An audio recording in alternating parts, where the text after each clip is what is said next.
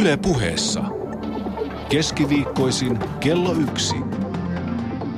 Perttu Häkkinen. Ja lämpimästi tervetuloa tämän viikkoisen sivistyspommin pariin. Ja mennäänpä suoraan asiaan. Saatanalla ei mennä maassamme kaksisesti. Kirkon tutkimuskeskuksen tilastoista nimittäin ilmenee, että usko saatanan olemassaoloon vaikuttaa puolittuneen reilussa vuosikymmenessä. Vuonna 1999 saatanan olemassaoloa piti suomalaisista todennäköisenä tai siihen uskoi vakaasti 57 prosenttia, vuonna 2011 enää 31 prosenttia. Onko tämä hälyttävää kehitystä? Onko paolaiselle enää sijaa maassamme vuonna 2013? Siitä kanssani keskustelemassa satanistisen Asaselin tähti lahkon Frater Obnoxios. Lämpimästi tervetuloa lähetykseen. Kiitos. No, sinä olet kotoisin Varsinais-Suomesta, työskentelet hoitoalalla. Miten päädyit mukaan Asaselin tähti veljeskunnan toimintaan? Tai tälle polulle laajemminkin? Nuorempana metallimusiikin kautta tällaista kiinnostusta oli, joka sitten, sitten näiden hurjempien teinivuosien kautta tasaantui sellaiseksi yleisemmäksi kiinnostukseksi uskonnoista ja, ja tämmöinen äärimmäisyys jäi vähän taka-alalle pidemmäksi aikaa ja sitten kuitenkin törmäsin 2006 tähän, tähän veljeskuntaan ja, ja tota, jotenkin ne opit sit sieltä oli sellaisia, mitä, mitä oli sitten löytänyt vastauksiksi itsekin lähinnä, lähinnä silloin joogaa ja tällaista harjoitti, että, että sitä kautta sitten lähdin mukaan toimintaan. Että. No dogmassanne, jos tällaista termiä voidaan käyttää, niin todetaan seuraavasti. Asaselin tähti antaa oleellisen arvon saatanalle, johon moderni okkultismi suhtautuu kovin kaksijakoisesti. Toisella korostuneen negatiivisesti, johtuen nimikkeen aiheuttamista vääristä assosiaatioista sulut, joilla on pohjansa monoteististen uskoteen eksoteerisissa oppirakennelmissa ja toisaalla liiallisenkin sinisilmäisesti ja positiivisesti. Nämä kaksi suuntausta edustavat julkisia oikean ja vasemman käden teitä, joissa henkistä kehitystä pyritään saavuttamaan. Asasellin tähden filosofia pyrkii yhdistämään nämä kaksi kehitystietä. Voisitko selventää kuulijoille, mitä nämä oikean ja vasemman käden polut käytännössä katsoen tarkoittavat? No meidän kontekstissa lyhyesti sanottuna, niin tämä vasen, vasen puoli tarkoittaa tällaista yksilöllistä, älyllistä, henkistä pyrkimystä. Ja oikean käden polku on sitten tällaista äh, rakkaudellisempaa lähestymistapaa, ehkä, ehkä usein hieman uskonvaraisempaa yhteisöön mukautuvaa. Eli siis voisiko sanoa, että vasemman käden polku on tämä individualistinen tie ja oikean käden polku on sitten tämä yhteisöllinen, kollektiivinen? No ei se varmasti väärin ole niinkään sanoa, että termit on kumminkin hirveän, hirveän laajoja ja, ja on peräisin tuolta Itämailta, Itämailta ja liittyy ehkä paremmin tantraan, että, että kyllä sitten niin vasemman käden polulle niin ainakin itselleni on vielä niin kuin paljon laajempia merkityksiä No onko Asasellin tähti sitten, öö, kyseessä siis on satanistinen liike, mutta voisiko sanoa, että öö, on Asasellin tähti tällainen synkretistinen liike, jossa on vaikutteita eri uskonnoista? Kyllä, voisi vois hyvin sanoa, sanoa että, että on. Eli milloin tällaista uskonnollista synkretismia on ollut ilmassa paljon, on esimerkiksi Aleksandriassa gnostilaisuuden aikoihin ja vastaavasti Tantran kulta-aikoina Intian suunnalla – silloisen keskiajan paikkeilla, milloin monet suuntaukset sai hirveästi vaikutteita toisiltaan ja, ja esoteria kukoisti. No teidän kielen käytössänne hyvin usein esiintyy käsitepari esoteerinen ja eksoteerinen. Voitko kertoa kuulijoille, mikä tämä lopullinen ero näiden termien välillä on? No lyhyesti ja käytännönläheisesti sanottuna, niin eksoteria on tällaista uh, usein tällaista niin tapauskonnollisuutta, että, että suoritetaan näitä rituaaleja ja uskotaan, mitä ylhäältä sanoo, sanotaan, mitä pappi sanoo. Sitä ei kyseenalaisteta ja, ja toimitaan tällainen, että se on niin tällaisia siirtymäriittejä lähinnä. Ja esoteria on sitten taas... Eli siis ripille pääsyä ja kastetta esimerkiksi. Joo, jos, jos, jos, jos olet vaikka kristitty, jolle niin kun se uskonnon merkitys on lähinnä näissä rituaaleissa ja sitten et välttämättä niinkään tunne sitä uskonnon sisältöä ja, ja et sillä lailla harjoita sitä tai noudata kovin hyvin sitä etiikkaa tai muuta, niin että, et kyllä silloin voit ihan, ihan hyvällä, omalla, hyvällä omalla tunnolla sanoa itsesi eksoteristiksi. Eli edu, edullinen hautaus kiinnostaa, mutta jatka toki esoteriasta. Esoteria on sitten, siinä mennään sitten syvälle näihin, näihin sisäisiin, sisäisiin merkityksiin, että se on sitten sitä tällaista, sanotaanko nyt, no sanotaan, että vaativampaa, e- eettisesti, älyllisesti vaativampaa uskonnollisuutta tai henkisyyttä. Voiko tällaista esoteriaa sinun mielestäsi sitten esiintyä ikään kuin uskonnossa kuin uskonnossa? Eli onko, onko kyseessä lähinnä asenne?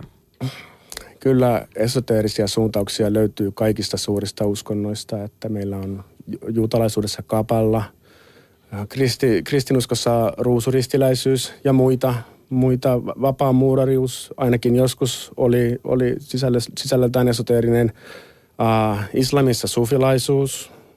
Uh, ja sitten kun mennään burhalaisuuteen ja hindulaisuuteen, niin sit näitä suuntauksia on, näitä painotuksia on huomattavasti enemmän. Esimerkiksi Tiibetin burhalaisuushan on, on esoteerinen uskonto ja kun sitä vaikka uskontotieteilijät tutkii, niin siinä tulee sitten se ongelma, että, että se välittyy suullisesti ja, ja että siihen ei tavallaan, ei saada sitä kokonaiskuvaa ilman, että ollaan siinä sisällä.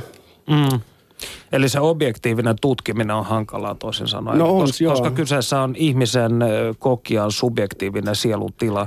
Siihen liittyy, liittyy niin paljon semmoisia sanattomia aspekteja, että sitä on hyvin vaikea sitten ilmaista, välittää eteenpäin. No jos ö, palataan takaisin Asaselin tähteen, niin milloin lahkona on perustettu?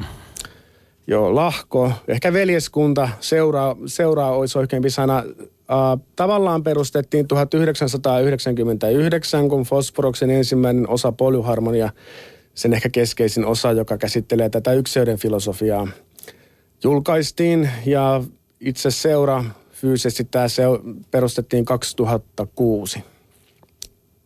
Mä huomasin tässä, että sulla vähän silmä rävähti. Onko lahko ö, negatiivisesti värittynyt sana?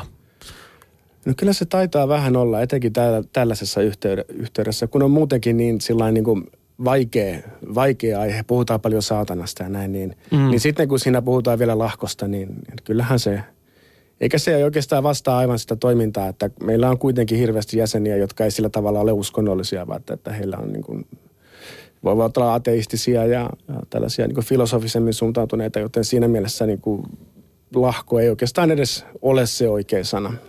Eli teillä sinänsä, teillä on seitsemän kohtaa, joita ikään kuin, ö, jotka pitää hyväksyä mm. voidakseen ö, kuulua veljeskuntaan. Ja mitkä nämä seitsemän kohtaa ovat? Ja en muista ulkoa. Toivottavasti et ole eksoteerikko. Joo, ei se, ei se, tota noin, niin se ei vaadi sitten ulko-opeteltu, mm. ulko-opettelemista, mutta no jos nyt joitakin mainitsisin, ainakin se, että, että, että, että saatana ei käsitetä tällaiseksi persoonalliseksi pahaksi voimaksi, eikä uskota, että, että, että tällaista, tällaista niin kuin persoonallista pahan lähettilästä on, on ollenkaan ole, olemassa. Että siinä mielessä nuo tutkintatulokset siitä, että, että hyvin vähän tällaiseen olentoon uskotaan, niin on, on hyvin, hyvin positiivisia uutisia ja ihan, ihan linjassa kyllä meidänkin käsitystemme kanssa, että, että oikea suunta siinä mielessä. Totuudellisuuden vaatimus, eli pitäisi yrittää pysyä totuudessa, että tämä on kumminkin uh, hirveän oudoltahan tämä meidän toiminta varmaan monesta vaikuttaa, mutta tämä on tällaista hyvin vilpitöntä totuuden ja merkitysten etsimistä – ja, ja että oikeastaan ei sitten voi totuutta etsiä ulkopuoleltaan, jos ei, jos ei sitä niin kuin toteuta omassa elämässään. Että, ja on, että semmoinen vähän lyhyempi perusta meillä on tämä teosofisen seuran nämä kolme, kolme periaatetta, jotka, jotka ne kyllä muistan ulkoa. Että ensimmäinen on tämä ihmisten veljeys, tärkein, että ilman, ilman mitään katsontaa väriin, uskontoa vastaaviin asioihin, että se on se, on se keskeinen. Toinen, toinen kohta on vertaileva uskontojen tutkimus, joka, joka tietenkin hieman poikkeaa vertailevan uskontotieteen laitoksen lähtökohdista siinä mielessä, että tätä tehdään niin kuin uskonnosta, uskonnon sisältäpäin. Ja, ja, ja kolmas, kolmas kohta on sitten luonnon ja ihmisen kätkettyjen mahdollisuuksien tutkiminen. Asia selvä. Ja paljonko teillä suunnilleen on jäseniä? Aa, ei tarkkaa lukua sanota, mutta että, että alle sata kuitenkin. Kansanparista singahti kysymys nimimerkiltä Marde Mäkelä. Joo. Tämä on kaiken lisäksi aika hyvä kysymys. Tuleeko Asaselin tähtinimi Asasellosta? Hahmo esiintyy Bulgaakovin komeassa romaanissa Saatana saapuu Moskovaan. Uh, ollaan saatu kyllä ja etenkin Johannes, tämä meidän, meidän niin kuin tämä perustaja, on saanut hyvin paljon vaikutteita tästä kyseisestä kirjasta ja myöskin Dostojevskista ja Tolstoista, että nämä on ihan, ihan sellaisia hyvin niin keskeisiä vaikutteita vaikuttajia. Venäläiset klassikot. Joo, mutta että Asaselhan on tällainen hahmo vanhasta testamentista, tällainen syntipukki. Ja se kuvaa hyvin, hyvin tätä meidän yhdistämisen työtä siinä mielessä, että vanhastaan kirkkoisat joku näki hänestä tämmöisen niin paholaisen prototyypin ja joku näki tässä taas niin kuin Kristuksen esityypin, tämmöisen niin kuin syntien, syntien poiskantaja vastaamaan. Että siinä nimessä yhdistyy sitten nämä molemmat puolet, joten kuvaa oikein, oikein hyvin meitä. Tässä vastaus siis nimimerkki Marde Mäkelän kysymykseen. Ja nyt minä haluaisin esittää teille kysymyksen, hyvät kuulijat. Uskotteko te saatanaan ja mitä saatana käsitteenä teille merkitsee? Painakaa nämä sanat sydämiin, tutkiskelkaa niitä ja antakaa vastaus huutolaatikossa osoitteessa www.yle.fi kautta puhe. Puhumme siis saatanan nykytilasta Suomessa seurassanne Perttu Häkkinen ja Asasellin tähtiveljeskunnan Frater Obnoxios. Mutta kuka tai mikä saatana on ja miltä vanha nahkasiipi on kansantarustossamme näyttänyt? Siitä meille kertoo seuraavaksi Mellastavat pirut teoksen kirjoittaja Pasi Klemettinen. Panu Hietaneva haastattelee. Yle puheessa. Keskiviikkoisin kello yksi. Perttu Häkkinen. Olet kirjoittanut Mellastavat pirut kirjasi johdannossa, että näiden tarinoiden juuret ovat eurooppalaisissa poltergeist-traditioissa. Mitä se tarkoittaa? Kristinuskon paholaisuskosta ja kansanomaista demonikäsityksestä on muodostunut historian kuluessa tämmöinen mielenkiintoinen kudelma, uskomusten kudelma, joka sitten on levinnyt ympäri Eurooppaa. Ja poltergeistilla yleisesti tarkoitetaan ja käsitetään rauhatonta uskomusolentoa, henkiolentoa, joka mellastaa tietyssä paikassa tai tietyn henkilön läheisyydessä, aiheuttaen kaikenlaisia audiovisuaalisia häiriöitä ihmisten kokemuspiirissä. Miltä aikakaudelta nämä suomalaiset tarinat ovat ja mistä päin niitä on kerätty?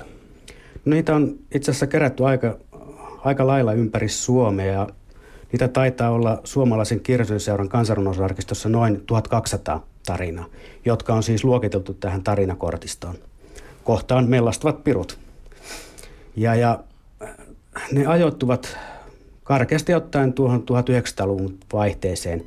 Ja tämä tietysti liittyy siihen, että siihen aikaan näitä tarinoita alettiin enemmän kerätä ja niistä alettiin kiinnostua. Aikaisemmin, kuten tiedetään, oli nämä Lönnrutin ja kumppaneiden kiinnostus oli lähinnä sitten näissä tässä Kalevalan mittaisessa perinteessä ja loitsuissa ja saduissa sitten sen jälkeen. Millaisia nämä perinteiset suomalaiset pirutarinat ovat? Ovatko ne satuja, joita on kerrottu lapsille vai onko ne ihan tarinoita, joita ihmiset ovat pitäneet tosina? No tässäkin tämä skaala on aika laaja, että ilman muutahan niitä on kerrottu myös, tai pääasiallisesti niitä on kerrottu viihdytystarkoituksessa, illan istuessa ynnä muissa tilanteissa – jännityskertomuksina tarinoina, kuten nykyään katsotaan tämmöisiä elokuvia, kauhuelokuvia. Vastaava funktio sinänsä. Mutta sitten on myös paljon kertomuksia ja tarinoita, jossa puhutaan hyvin omakohtaisesti oikeilla nimillä oikeista paikoista, että tiettyyn aikaan tietyssä talossa on piru mellastanut ja toiminut.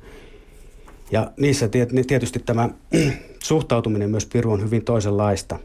Ja niissä lähdetään ratkaisemaan ikään kuin tätä ongelmaa, aitoa, aitoa, aitona koettua ilmiötä ja elämystä lähdetään ratkomaan näissä tarinoissa ja etsimään syytä, mistä moinen johtuu. Koska siinähän monesti sitten nämä arkielämän kaikki odotukset rikkoutuu ja murtuu. Tapahtuu niin sanotusti yliluonnollisia asioita. Ihmisellä on usein mielikuva pirusta, jolla on sorkat ja sarvet. Mistä tämmöinen hahmo on peräisin? No näin on ainakin esitetty, että se periytys tuolta antiikin faunasta ja satyristä lähtien. Eli kysymys olisi näiden, että nämä vanhat pakanalliset uskonnot, kilpailevat uskonnot on demonisoitu. Ja sitä kautta vieraat kansatkin on demonisoitu. Ja sieltä on lainattu ikään kuin nämä, sitten nämä hahmot kristinuskoon. Eli tähän ei ole mikään tota, tapahtunut mitenkään niksnaks historiassa, vaan tämä on pitkä kehityskulku, millä tavalla tämä hahmo on sitten kehittynyt. Siihen asti, että me ollaan sitten nähty suomalaisessa kirkossa tämä sama hahmo, tämmöinen veijari, piru, sarvet päässä ja kaviot ja häntä sitten ja karvainen olento. Millainen on sitten suomalaisten kansantarujen piruhahmo? Tämä onkin mielenkiintoinen kysymys, koska kansanperinne on valtava laaja käsite – saduista tarinoihin, uskomuksiin ja niin poispäin. Ja tietysti saduissa, saduissahan tämä lähestyy tätä arkkityyppistä hahmoa, tämmöistä veijerihahmoa, joka sitten on tämä tyypillinen sarvekas kaveri.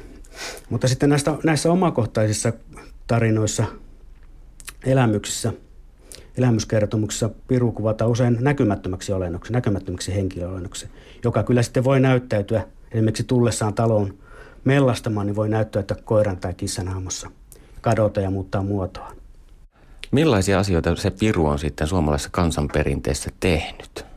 Jos puhutaan näistä mellastavista piruista talossa, niin on esiintynyt kaikenlaista kivien heittelyä, esineiden siirtymistä suljetusta tiloista paikasta toiseen, outoja selittämättömiä ääniefektejä.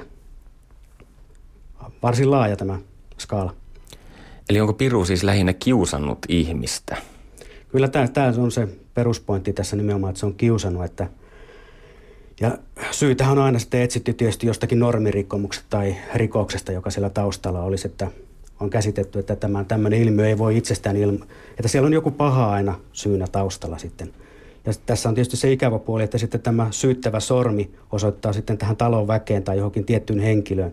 Eli kaivamalla kaivetaan sieltä joku tapahtuma tai selitys, joka sitten ikävällä tavalla tietysti leimaa nämä kaikki ihmiset vuosikymmeneksi jopa, että näistä sitten tarinat kertoo vuosikymmenien päästä siitä, että siinä ja siinä talossa Piru mellasti, koska isäntä teki sitä ja sitä. Onko Piru nähty aina vain ja ainoastaan pahana hahmona? Onko siitä ikinä ollut ihmisille mitään hyötyä? Niin, kyllähän kansanuskossa, kansanperinteessä aina yritetty hyötyä näistä olennoista myös. Eli kyllähän Pirun kanssa on pyritty tekemään myös – tilapäisiä liittolaisuuksia ja sopimuksia. Tosi vähän eri tavalla kuin mitä kristinuskossa on kuvattu, eli tämmöinen lopullinen joutuminen helvettiin ei ole aina ollut ihan varma asia, vaan nimenomaan tämä on, on monesti ollut tällaisia veijaritarinoita siitä, miten yksittäiset ihmiset ovat sitten huijanneet pirua itse asiassa, tehneet liittolaisuuden ja purkaneet sen ovelasti sitten ilman, että sielu olisi joutunut helvettiin. Pirun huijaaminen kovaa businesta. En tiedä, lähtisinkö itse koettamaan. Tämä oli siis ö, Mellastavat pirut teoksen kirjoittaja Suomen kirjallisuuden seuran arkistotutkija Pasi Klemettinen, Panu Hietaneva haastatteli. Ja kansa on ottanut yhteyttä tähän suureen saatana-spektaakkelimme huutolaatikon kautta ja nimimerkki Etsiä osoittaa kysymyksensä Frater Obnoxiokselle. Täytyykö Asaselin tähden jäsenien allekirjoittaa jonkinlainen metafyysinen ontologia vai voiko jäsen olla esimerkiksi agnostikko tai ateisti, jolle saatana edustaa enemmänkin symbolista merkitystä? Kyllä voi. Kyllä voi, että, että kyllä ainakin oman käsityksen mukaan, mukaan niin meillä on nytkin, jos ei ateisteja, niin ainakin agnostikkoja mukana ja ja se voi olla hyvinkin terve ja oleellinen vaihe etsinnässä voisi ajatella, että ateismi, ateismi tuo niin tilaa sitten sisälle tällaiselle todellisemmalle, kypsyneemmälle jumalkäsitykselle, pyyhkien ensin pois tämmöisiä vääristyneempiä, ehkä naivimpia käsityksiä jumaluudesta, että kyllä aivan hyvin voi, voi olla ateisti tai agnostikko ja pysyä sellaisena elämänsä loppuun asti ja silti olla seuran jäsen. Eli toisin sanoen vähän niin kuin vanha kansa suonta iskemällä tai kuppaamalla otti tämän pahan veren pois, niin sitten hyvä uusi veri voi tulla tilalle. Onko tämä vähän tällainen tikapuut, jotka heitetään menemään, kun ne on kerran käytetty? No joo, toihan on toi hyvä, hyvä buddhalainen vertauskuva vähän, että sitten kun on kanootilla päästä joen ylitte, niin kanoottia on turha enää kantaa selässänsä, että sitten matka taittuu paremmin Sitten ilman venettä. puita. Mm, juu, vaikka. no, tämä itse asiassa minua kiinnostaa hyvin paljon vuosikaudet askarruttanut kysymys siitä, että kun saatana voi olla joko tällainen psykologinen arkkityyppi tai sitten tällainen itse, itsenäinen olemassa oleva entiteetti, niin kumpaa, kumpaa saatana edustaa Asaselin tähteläisillä vai onko tässäkään mitään, voisiko sanoa homogeenista suhtautumista? Uh, kumpaakin, mutta se tietenkin, että ehkä hän ei, ehkä ei sitten edusta entiteettiä ateistille. Mm. Että varmasti, varmasti saatana on psykologinen arkkityyppi myös.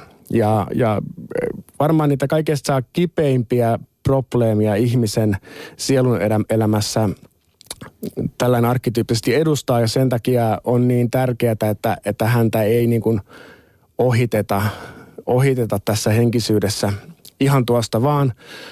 Mutta myös entiteetti monelle jäsenelle ja tämä nyt on sitten sellainen asia, että, että entiteetin henkiolento, sellaisen uskominen vaatii tietenkin jonkunlaisen jumal, jumaluuteen uskomista. Me käsitetään se absoluuttisena, tällaisena ei-persoonallisena. Ja en nyt tietenkään tässä osaa sanoa mitään semmoista uutta siihen, että onko Jumalaa olemassa vai ei, joten se jää sitten... Koko ajan se, mä olen odottanut niin, juuri tätä. Juu, Sä joo, petit, ei. petit minut. Se on sitten ihmisen, ihmisen ihminen joutuu sinne sitten vähän ottaa niinku mm. niin sen oman, oman ymmärryksen käteensä ja etsii niitä, niitä vastauksia, että onko entiteettejä olemassa vai ei, mutta, mutta varmasti kumminkin arkkityypistä, tällaisesta niin kuin jungilaisesta voidaan varmasti puhua, että... Eli Asaselin tähden toiminta on siis tietyllä tavalla syvyyspsykologista, voisiko näin sanoa? No kyllä, se, kyllä siinä paljon sitä on ja monelle se varmaan, varmaan erityisesti on, on sitä, että, että kyllä, kyllä, tota, kyllä se meidän, meidän maailmankuva ja minunkin maailmankuva ainakin, käsittääkseni monien muiden on hyvin lähellä tällaista jungilaista, jungilaista syvyyspsykologiaa, että No miten sitten, jos ajatellaan saatanaa inhimillisen moraalin näkökulmasta, niin onko kyseessä hyvä, paha vai neutraali olio tai käsite? Uh, käsitettä sitä olemuksellisesti hyvä, mutta että, että sellainen – jos nyt vaikka puhutaan nyt arkkityypistä, koska se on varmaan helpompi nyt kuin entiteetti, niin että sellainen arkkityyppi, joka, joka tuo ihmisille eteen tämmöiset niin kuin kaikkein hankalimmat kehityshaasteet. Sen tyyppisiä haasteita, missä tulee kiusaus ikään kuin pyhittää keinot tarkoituksella. Ja, ja siinä sitten, joka... Eli siis antu... oikea pirulainen. Niin, no voi, kyllä, kyllä varmasti niin kuin tällainen saatanan piiriin kuuluu kaikki elämän nämä hyvin, hyvin hankalat, vaikeat, vaikeat asiat. Ja sitten kuitenkin, että meillä ei kyllä sellaista uskomusta, että, että olisi joku, joku tällainen arkkityyppinen voima, joka haluaisi pelkästänsä pahaa, että, että kyse on nimenomaan ehkä haastavimmasta. Ja sen takia keskeisimmästä arkkityypistä. Tällaisesta niin kuin, jos ajatellaan yks, ykseyden kannalta, niin ikään kuin viimeinen huntu Jumalan edessä. Mm. Ja onko sitten, koska kuten äskenkin kuulimme, niin paholaisenhan tai saatana liitetään hyvin paljon tällaisia väkeviä, värittyneitä mielikuvia. Saatanan nimi kirjoitetaan pienellä ja ajatellaan, että hänellä on mustat nahkasiivet, jotka lepattavat yön pimeydessä. Niin johtuuko juuri tämä haastavuus siitä, että saatana on valittu vaikkapa nyt Asaselin tähden keskeiseksi hahmoksi? Kyllä, kyllä, että se on, oltaisiin voitu puhua jollain, jollain paljon lievemmällä, käyttää jotain lievempää nimitystä, puhua vaikka jostain Prometeuksesta tai, mm. tai, tai vastaavasta, mutta että se olisi sitten tavallaan vesittänyt, vesittänyt sitä, sitä pyrinnön vaativuutta, johon kuitenkin ollaan sillä lailla omistauduttu, että ei tässä yritetä niin kuin päästä henkisesti helpolla. Mutta se, että niin kuin sanoit tuossa, että saatana on Suomessa ainoa erisnimi, joka melko säännönmukaisesti kirjoitetaan pienellä kirjaimella, niin se kertoo siitä, että vaikka tietyllä tapaa usko tällaiseen persoonalliseen pahaan olentoon on kyllä hyvä asia, vaan että on, on sitten vähentynyt, niin kuitenkin se problematiikka on, on hirveästi ihmisissä läsnä. Että varmaan monelle sekulaarille ihmisellekin on melkoinen kynnys kirjoittaa tämä neutraali erisnimi niin kuin isolla kirjaimella samalla lailla kuin vaikkapa Zeus, taikka, mm. että, että kyllä siinä on tämmöistä problematiikkaa. Tai ukko, juu. Ja, ja, ja siinä mielessä tässä on tämmöinen mielenkiintoinen vaihdos, että ennen vanhaahan nimenomaan Jahven nimi tällä niin kuin muunneltiin, että sitä ei voitu kirjoittaa tai lausua oikeassa asussaan, että, että nykyään tämä käytäntö on sitten ainakin niin kuin Suomessa siirtynyt saatanan nimeen, mikä, mikä sitten jollain tavalla varmaan kertoo siitä, siitä että missä, missä, missä tavallaan niin kuin se uskonnossa se, se voima piilee, että, mm. että se vaikeasti käsiteltävä jumaluus. Ronkitaan siis märkivää haavaa, jotta voidaan puhdistaa se. No tämmöinen mielestäni keskeinen asia, mitä täällä huutolaatikossa osoitteessa yle.fi kautta puhe myös tällä hetkellä kysellään, niin mikä on satanismin ja saatanan palvonnan suhde lopulta? Niin, no se varmaan ihan hyvä tapa on miettiä sitä sillä että se satanismi on yleisesti käsitetty sellaiseksi filosofisemmaksi ja, ja tämä saatanapalvonta on sitten tällainen uskonnollisempi lähestymistapa, mutta, mutta yhä enemmän hankalaksi tuntuu tämmöinen kahtiajako menevän. Varmaan satanismi on ihan, ihan hyvä, hyvä yleisnimike, että vähän kuin kristinusko, niin on niin monenlaista kristinuskoa. On, on Calvinin kristinuskoa, on inkvisiittorien kristinuskoa, Lutherin kristinuskoa, on pyhimysten Fransiskuksen kristinuskoon on hyvin erilaisia asioita. Mm. Afrikassa on hyvin erilaista kristinuskoa kuin vaikkapa Norjassa ja näin poispäin, että, että oikeastaan tämä kahtiajako, niin että ei se oikein, ei se oikein välttämättä ole toimiva. Joo. No, äh, miten te sitten suhtaudutte vaikkapa tällaiseen laveilaiseen saatanan kirkon hedonistisateistiseen satanismiin? No voi olla, että, että joillain jäsenillä on vahvoja mielipiteitä, mutta että kyllä luulen, että sillain ymmärtäväisen kriittisesti, että se ei ole sitä, sitä linjaa, mitä me, me vedämme, mutta että varmasti sellainen, mikä on, mille on tilausta ja mikä ainakin niin kuin minä käsitän, että se kuuluu siihen siihen tota, satanismin kirjoon niin sanotusti. On siinä omalla paikallaan. paikallaan. Ruokaympyrään. Kyllä, juu. Ja sitäkin varmaan siinä lautasella sitten vähän maun mukaan. Niinpä. No, jos ohjelma alussaan tästä vähän puhuttiin, mutta jos ihmiset, kuulijat, jotka ovat näin puolivälissä spektaakkelia saapuneet sisään, niin mihin Asaselin tähti pyrkii? Mikä on se yhteiskunnallinen ja hengellinen eetos? Mainitsit oikeudenmukaisuuden. Oikeudenmukaisuus käsitetään tällaisena vähimmäisvaatimuksena niin sanottuna niin kuin vanhan liiton menetelmänä ja, ja meillähän toiminnan itse asiassa yksi keskeisimmistä kulmakivistä on vähintänsä yhtä haastava asia kuin mitä on saatana hahmo, eli tämä äh, vuorisaran etiikka. Että se on aivan aivan keskeisessä osassa tässä meidän, meidän seuramme filosofiassa ja, ja henkisyydessä. Että se on, mutta miten se sitten välittyy yhteiskunnallisesti, niin se on sitten sellaista välillistä, että me ollaan rajattu aika, aika tarkastikin tämmöinen yhteiskunnallinen vaikuttaminen aivan, aivan pois tässä seurasta, että, että esimerkiksi poliittiset, poliittinen toiminta ja tämmöiset näkemykset, niin, että niissä on kyllä, että niitä ei, ei niin seuran nimissä, seuran nimissä ei tehdä politiikkaa, jos joku on yhteiskunnallisesti aktiivinen, niin sitten voi, voi olla, mutta että siinäkin voi sitten kuvitella, että jos, jos on oikein vastuullisessa asemassa niin kuin seurassa ja toisaalta hyvin näkyvästi vaikka jossain puoluepolitiikassa esillä, niin kyllä se on sellainen ristiriita, että se ei oikeastaan toimi. Että sitten täytyy vähän enemmän keskittyä tähän omaan henkiseen pyrintöön ja jättää se yhteiskunnallinen toiminta sitten enemmän muille. Mutta välillisesti varmaan tää, tällä on niin yhteiskunnallisia vaikutuksia, totta kai. No, tämä voi sanoa sillä tavalla kyllä, että aika usein kun politiikkaa uskotaan lähdetty yhdistämään, niin ei sitä mitään kovin ylevää saati kauniista ole tullut.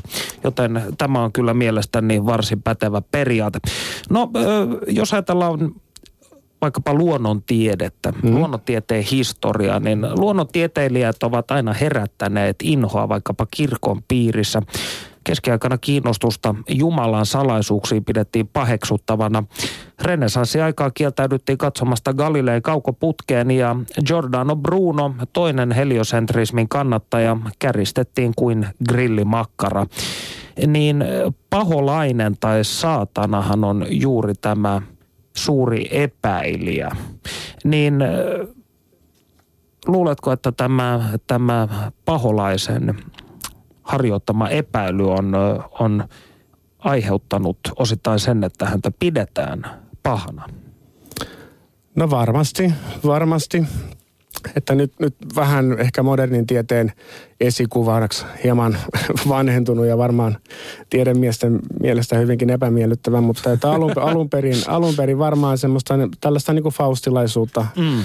faustilaisuutta, mikäli tiede silloin alun, a, aloitteleva luonnontiede tiede voidaan näin nähdä, niin että, että se on tietenkin siihen, siihen liittyvä, liittyvä sitä kautta, mutta että nykyään, nykyään Kyllä, ehkä. Kyllähän tämmöisiä, kun miettii, niin amerikkalaisten fundamentalisti kristittyjen piirissä esimerkiksi, jos ajatellaan kantasolututkimusta, niin sitä on kritisoitu juuri myös tästä, että siinä käydään ikään kuin Jumalan asemaan. Niin, no kyllähän tässä mielessä sitten varmasti moderni tiede ja, ja sen edustajat niin näyttäytyy hyvinkin saatanallisina tietyille, tietyille uskovaisille. Että, että siinä mielessä tässä ne naamiot tavallaan vaihtelee, että kuka nyt on kenellekin sitten se saatana milloinkin. Joo. No studiossa siis me faustiset miehet, Perttu Häkkinen ja Frater Obnoxius. Ja tässä vaiheessa ö, otetaan muutama yleisökysymys, joita kiitettävästi tipahtelee tänne huuto laatikkoon.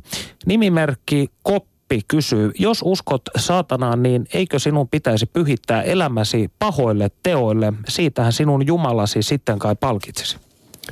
No ei, että ei, ei, ei todellakaan. Että kyllä meidän näkemys on se, että, että tota, hyville teoille paremminkin. Että ei, me ei käsitetä tätä saatanaa sillä lailla laikaan pahantahtoiseksi, vaan enemminkin tällaiseksi tekijäksi, joka nostaa sitä kuonaa sieltä ihmisen sisältä esiin hänen itsensä käsiteltäväkseen. Että, että kyllä nyt sanoisin näin, että, että, että pitää pyhittää elämänsä hyville teoille niin, niin paljon kuin pystyy vaan, että, että pahat teot nimenomaan jätetään sitten mahdollisimman paljon pois siinä vaiheessa syödään puuroa ja käydään koulut loppuun. Kyllä.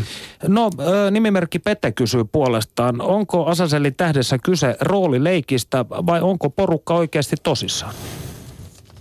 Kyllä tässä ihan tosissaan ollaan, mutta että ei, ei sellainen mun mielestä negatiivisella tavalla. Että, että kyllä tässä ihan niin kuin, on, on niin kuin huumoria ja sallivuutta ja muuta mukana, että, että ei ole kysymys roolileikistä. Että jos, jos niin kuin vaikka ajatellaan sitä, että meillä on tällaiset niin kuin veljeskuntanimet nimet ja muut käytössä, niin niillä on tavallaan siinä annetaan nimi sille niin kuin sisäiselle pyrkimykselle ja samalla vähän suojellaan sitä yksityiselämää ja, ja muuten, että, että kyllä tässä enemminkin on kyse niin kuin naamioiden riisumisesta. Ja ihmiset, jotka ovat kiinnostuneet aiheesta, voivat käydä vaikkapa katsomassa järjestön bibliografia, joka on varsin mittava, käsittää varmaankin 230 teosta lähes. Voi hyvin olla, joo.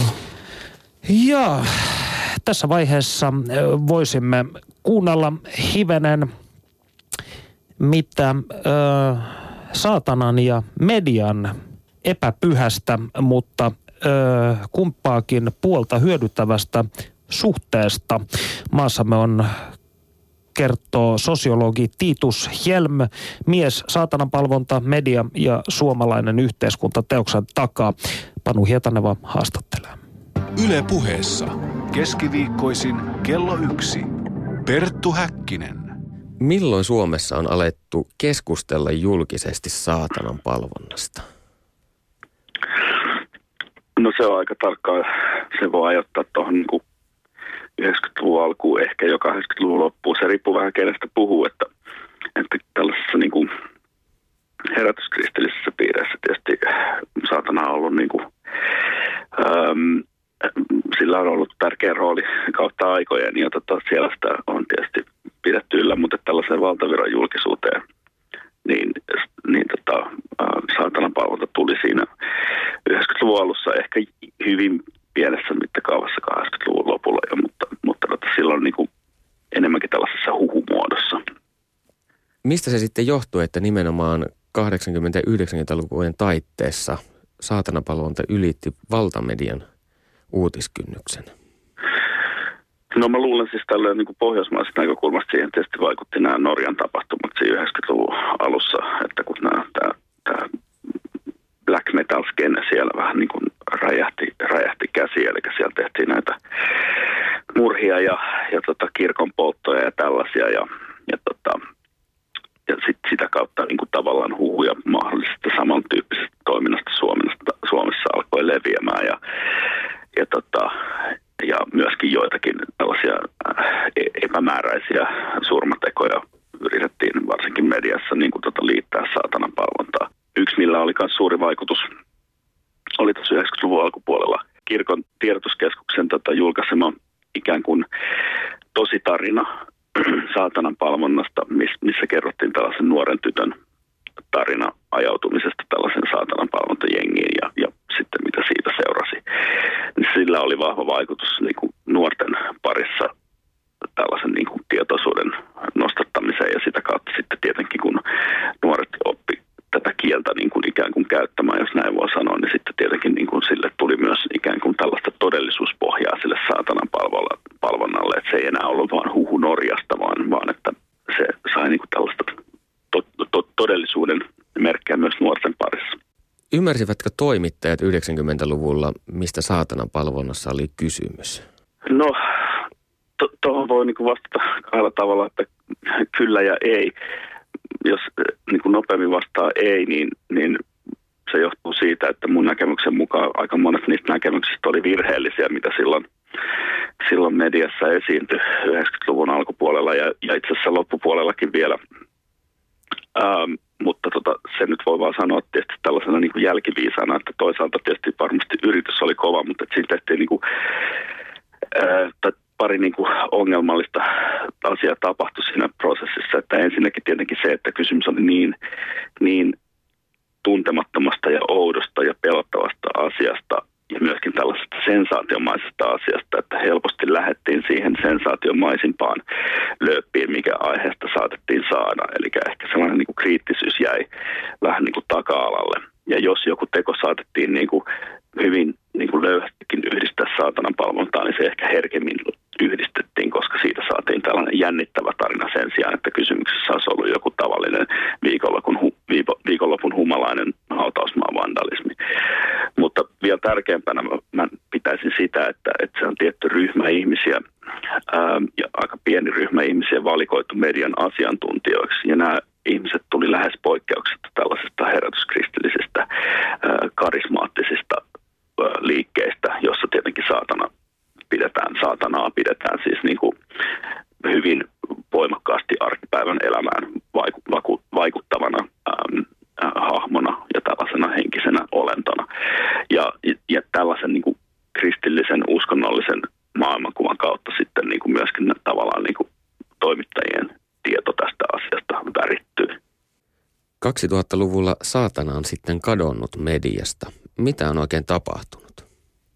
mm, veikkaisin, että siinä on niin kaksikin asiaa, että, että, että jos nyt ens, ensiksi lähdetään siitä vaatimattomalta, vaatimattomammalta puolelta, niin se on ehkä se, että, että tuli varmaan tuli tällainen tietty niin kuin, äm, niin kuin piste tuli täyteen, että sitä saatana oli niin kuin aika paljon jo esillä ja, ja että et se ei enää niin kuin hetkauttanut ja, ja se ei niin kuin ollut enää eksoottinen uusi selitys niin kuin, niin kuin, tietylle nuorison toiminnalle. Ja sitten tällainen vähemmän vaatimattomampi selitys on, on se, että, että, että tällaisia niin kuin kriittisiä ääniä myös niin kuin alkoi ilmestyä ensimmäisen kerran julkiseen keskusteluun, että mä olin itse tosi paljon, käytin niin kuin aikaa mediassa ihan koska mä koen, että se oli niin mun velvollisuus oikeastaan niitä jotain mun mielestä niin kuin, ää, kaikkein hurjimpia väitteitä ja sitten, ja, ja sitten samaan aikaan myös muilta taholta alkoi ilmestyä niin kuin akateemista tutkimusta näin, näin poispäin. Että tavallaan löytyy myös vaihtoehtoisia asiantuntijoita ää, medialle haastateltavaksi. Sitten tietysti akateemisten yleensä niin kuin ongelma on se, että me ollaan tylsiä ja me puhutaan pitkästi ja me käytetään vaikeita kieltä, mikä ei helposti käänny tällaiseksi niin kuin sensaatio-uutiseksi. Ja mä luulen, että, että se osil, osaltaan oli tota, vaikuttamassa myös siihen, että, että tämä keskustelu hiipui aika, aika nopeasti itse asiassa sit siinä niin kuin 2000-luvun käänteen jälkeen. Näin puhui siis sosiologi Tiitus Hjelm, Panu Hietaneva haastatteli. Ja tässä oli kiinnostavaa kyllä se, mihin Hjelm viittasi. Muistan itsekin nämä 90-luvun alun satanismi- ja saatanan palvontakeskustelut, niin kaikki niin sanotut asiantuntijat, joita haastateltiin aiheen tiimoilta, olivat peräisin tällaisista herätyskristillisistä piireistä. Ja tässä toistuu tämä hivenen samanlainen logiikka, mikä medialla toisinaan on, kun halutaan tietää vaikkapa mitä äärioikeisto tahtoo, niin haastatellaan äärivasemmistoa, jotta ei varmastikaan saada mikä näköistä objektiivista tietoa. No niin, tämä oli minun oma avautumiseni tässä. Käydään takaisin asiaan. Studiossa siis minä, Perttu Häkkinen ja Asaselin tähtiveljeskunnan Frater Obnoxion. Ja jos ö, aloitetaan vaikka yleisökysymyksellä täältä huutolaatikosta, niin nimimerkki Mää kysyi, antaako saatana voimaa arkeen? Niin.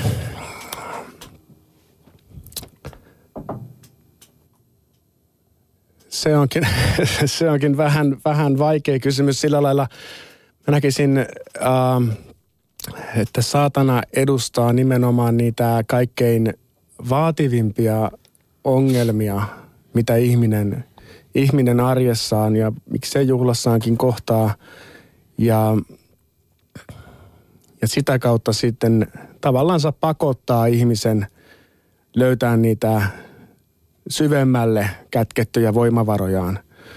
Että, ja tämä tarkoittaa nimenomaan sitä, että, että jos, jos me niin kuin käsitetään saatana sitä kautta, niin kuin me se käsitetään, että, että, että hänet kohdataan tällaisella niin kuin eettisesti hyvin vaativalla vakaumuksella tilan, hyvin vaikeissa tilanteissa, jossa, jossa tekisi mieli pyhittää keinot tarkoituksella, mutta että ymmärtää, että ne, että ne keinot on se tarkoitus, Eli saatana on ikään kuin tämä ihmisen oma peili, niin kuin psykologi Jar Fahler jo 60-luvulla sanoi. No, kyllä, sen, kyllä sen nyt voisi noin, noin tässä sanoakin, ja että se on sitten, että jos siellä peilissä näkyy jotain rumaa, niin, niin kyllä se sitten on naamassa se vika. Että siitä tässä niin kuin on laajassa mm. mittakaavassa, että kysymys ihmisessä on niin kuin sisällä vaan niin paljon problematiikkaa, että, että se ei hirveän helposti olla kaunistunut se kuva siinä peilissä, vaan että yhä uudestaan tulee sitten niitä ongelmia eteen. Mutta että tämä on se meidän käsitys, että, että tavallaan kun se oma, oma sisin niin puhdistuu ja ne omat solmukohdat aukeaa, niin sitä mukaan niin kuin nähdään, että, että tässä ei ole niin kuin kysymys mistään pahantahtoisesta arkkityypistä, vaan siitä, että haastavasta mm. koettelijasta, joka ikään kuin kasvattaa meitä. Pirullisesta mm, haastajasta. Niinkin, joo. No, tämä on mielestäni hyvä kysymys nimimerkiltä Poseidon. Aika useinhan kristityt puhuvat hyvin paljon siitä, kuinka he epäilevät uskoa. Niin Poseidon kysyy, että kuinka satanisti epäilee uskoa? Ja onko jotain, mitä epäilee? No varmasti, jos, jos lähestymistapa on uskonnollinen, niin kyllähän se epäily siihen kuuluu, että me ollaan ajateltu oikeastaan niin, että niin pitkälle mennään sitten sen järjen ja ymmärryksen varassa, kun päästään. Esimerkiksi siinä mielessähän tässä ei olla niin kuin mitenkään nokat vastakkain tieteen kanssa, vaan että, että tieteen varmuudet on niitä selkeitä varmuuksia, parasta tietoa, mitä meillä on. Ja kertoo hyvin paljon siitä, että miten asiat tapahtuu, mutta sitten jos ihminen kiinnostuu siitä, että merkityksistä, niin siinä vaiheessa täytyy tehdä jonkunlainen uskonhyppy. Koska siitä meillä ei ole sellaista niin kuin tieteellisen varmaa tietoa, minkä takia. Ja Kyllä siihen epäilys varmasti, varmasti. Varmaan on enemmän monella epäilyksen hetkiä kuin uskon hetkiä. No työskenteletkö sinä esimerkiksi itse rituaalien kautta? En. Et. En. Tämä on sinulle täysin, voisiko sanoa, ajatus ja tunnetoimintaa vailla ulkoisia, miksi sanoisin, tällaisia karnevalistisia elementtejä. No ainakin tällä hetkellä, mutta että kyllähän, se, kyllähän ne voi olla tärkeä, tärkeä osa. On ihmisiä, jotka, jotka enemmän, enemmän tarvii seremoniaa elämäänsä. Mm. No mitä sitten, jos nyt vaikka joku ihminen kuuntelee tätä ohjelmaa tai minä tiedän, että tätä kuuntelee valtaisa määrä meitä suomalaisia. Jos joku kiinnostuu tästä ö, ikään kuin työstä, niin kuin okkultistit käsittääkseni toisinaan sanovat, niin miten noviisi voi parhaiten lähentyä saatanaa itsessään? Miten tämän työn alkuun pääsee? Varmasti sillä tavalla kokemuksellisesti, että, että, että omaksuu semmoisen eettisesti vaativan koodiston itsellensä – ja sen varassa kohtaa niitä vaikeita asioita, mutta suosittelisin sitten sellaista älyllistä, älyllistä vertailevaa uskontojen tutkimista, että millä muilla tavoilla tämä arkkityyppi ilmenee muissa uskonnoissa. Että, että erityisesti sellainen niin kuin, ehkä parhaiten meidän mielestä tämä arkkityyppi on kuvattu hindulaisessa Shivan hahmossa ja hänen tämmöisessä moniilmeisyydessään, että se, se tulee se kuva paljon rikkaammaksi että tällaisessa hindulaisuuden tyyppisessä järjestelmässä ei oikeastaan edes olisi satanismille tarvetta. Että se on enemmänkin, sanotaanko länsima- länsimaisen sielun semmoinen pahammakuinen lääke, mitä, mitä täytyy sitten vähän nautiskella, nautiskella enemmän tai vähemmän mielellään. Että... Eli johtuen juuri tästä dualismista, hyvän ja kyllä, pahan Kyllä, kyllä. Se on, se on hirveän hankala asetelma, että, että on hyvä, hyvä persoonallinen Jumala ja sitten kuitenkin pahoja asioita tapahtuu, että eiköhän niitä pysty estämään vai eiköhän niitä halua estää. Tämä on ongelma ja, ja sitä kautta sitten ollaan päädytty lähestyä sitä ongelmaa tästä saatanan kautta. Ja tässä vaiheessa äh, voisimme kääntää korvamme seuraavanlaiseen aiheeseen. Saastaisia henkiä ulos ajanut julistaja Pirkko Jalovaara sai karsaasti havaita, että ei hänelle enää ollut sijaa majatalossa, saati evankelis-luterilaisessa kirkossakaan. Mutta onko kirkossa enää sijaa saatanallekaan? Siitä kertoo meille Kallion kirkkoherra Teemu Laaja-Salo, jotta totuttuun tapaan haastattelee Panu Hietaneva. Yle puheessa keskiviikkoisin kello yksi. Perttu Häkkinen. Kuinka evankelisluterilainen kirkko määrittelee saatanan? No siis saatana on sielun vihollinen, persoonallinen paha. Ja mä jotenkin ajattelen, että näinä aikoina – olisi hirveän helppo luopua siitä kokonaan. Siis, siis saatanahan nykyään ikään kuin assosioituu täysin toisella tavalla. Siis kun, kun näytetään äh, McDonald'sin chiliburgerin mainoksessa tuota, niin, niin, äh, hankomiestä niin, tai talikkomiestä, niin, niin, niin tulee niin kuin assosiaatio kuumaan eikä siis pahaan. Ja, että tällä tavalla niin kun mä ajattelen, että kirkolla on niin kuin kiinnostava, mutta tärkeä tehtävä pitää ikään kuin persoonallisen pahan niin kuin todellisuutta myös esillä. Martti Lutterin mukaan ihmisen sisimmässä on tyhjä ja pimeä paikka, johon voi tulla asumaan joko pyhä henki tai vaihtoehtoisesti jopa itse perkele. Miksi saatanasta puhutaan kirkon piirissä nykyään niin vähän? No siis ensimmäinen tehtävä on puhua siis tietenkin Jumalasta ja taivaasta. Ja mä ajattelen, että, että tota, se, että saatanasta puhutaan vähän tai persoonallisesta pahasta puhutaan vähän, niin, niin tota, ei, ei siinä ole niin kuin itsessään ongelmaa. Ennemminkin ongelma on siinä, että taivaasta ja Jumalasta ei puhuta tarpeeksi. Sitten tietenkin voi niin kuin esittää sosiaalipsykologis kulttuurihistoriallisia perusteluita sille, että, että ikään kuin saatanan tai tämmöisen niin kuin persoonallisen pahan aika on ohi. Eli onko siis niin, että saatana ei enää vuonna 2013 istu kirkon imagoon? Mä, mä ajattelen, että, että saatana istuu ihan yhtä hyvin kuin Jumala.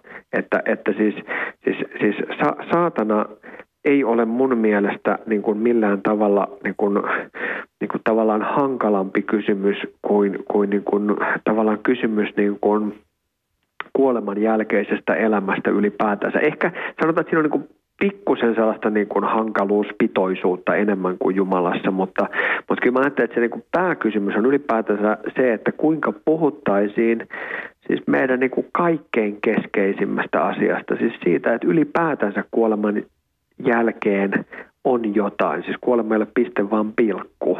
Kirkon tutkimuskeskuksen tilastojen mukaan usko saatanan olemassaoloon on puolittunut 2000-luvulla – Kärsikö ihmisten moraali, jos he eivät enää pelkää perikatoa ja helvettiä? Kysymys moraalin ja tavallaan taivaallisen palkinnon tai, tai helvetillisen rangaistuksen välisestä suhteesta on tietenkin kiinnostava. Mä itse uskon, että, että ihminen kuitenkin lähtee siitä ajatuksesta, että, että jos hän on luterilainen, niin, niin hänen tavallaan niin kuin moraalinsa ei ole kuitenkaan tekemisissä ikään kuin pelastuksen kanssa. Siis, siis ihmiset eivät pääse taivaaseen tekemällä hyviä tekoja, vaan heidän täytyy tehdä hyviä tekoja siksi, että heidät taivaaseen pelastava Jumala niin käskee, siis armosta ää, taivaaseen tempaannutaan. Et sinällänsä kysymys tavallaan niin kuin moraalista ja, ja niin kuin helvetistä on ikään kuin, niin kuin luterilaisittain jo pikkusen niin kuin klappaava. Mutta että, että voi tietenkin ajatella, että aikoinaan ää, siitä huolimatta, että luterilainen oppi ei siihen niin kuin ensisijaisesti niin kuin taivu, niin ihmiset ovat ikään kuin ehkä motivoituneet jostain tämmöisestä. Ja siinä mielessä motivoituneisuus nykyään olisi sitten niin kuin ikään kuin hankalampaa. Saarna ja Pirkko Jalovaara sai porttikielon Kallion kirkkoon, koska hän muun muassa manasi demoneja ihmisistä. Miksi hänelle annettiin porttikielto? Pirkko Jalovaaraa ei pistetty ikään kuin, niin kuin nyt jäähylle tässä siitä syystä, että, että hän olisi tehnyt opillisesti jotain, jotain niin kuin, niin kuin, ikään kuin manauksia tai jotain, jotain tällaisia, vaan, vaan, vaan, vaan siitä syystä, että, että Pirkko Jalovaaran julistuksessa maallinen ja hengellinen regimentti meni siis luterilaisen opin näkökulmasta sekaisin. Siis siellä lääketieteellistettiin teologia ja teologisoitiin lääketiede. Onko tulevaisuudessa siis mahdollista, että Kallion kirkossa manataan demoneja pois ihmisistä? Siis kal- jos kysytään, että, että ku, kuuluuko eksorsismi tai eli siis pahan pois manaaminen tai, tai abrenuntiaatio, eli paholaisesta luopuminen kristilliseen oppiin, vastaus kyllä kuuluu. Kuuluuko ne luterilaiseen oppiin? Vastaus kyllä kuuluu. Voidaanko Kallion kirkossa harjoittaa jotain, mikä kuuluu luterilaisen oppiin? Totta kai.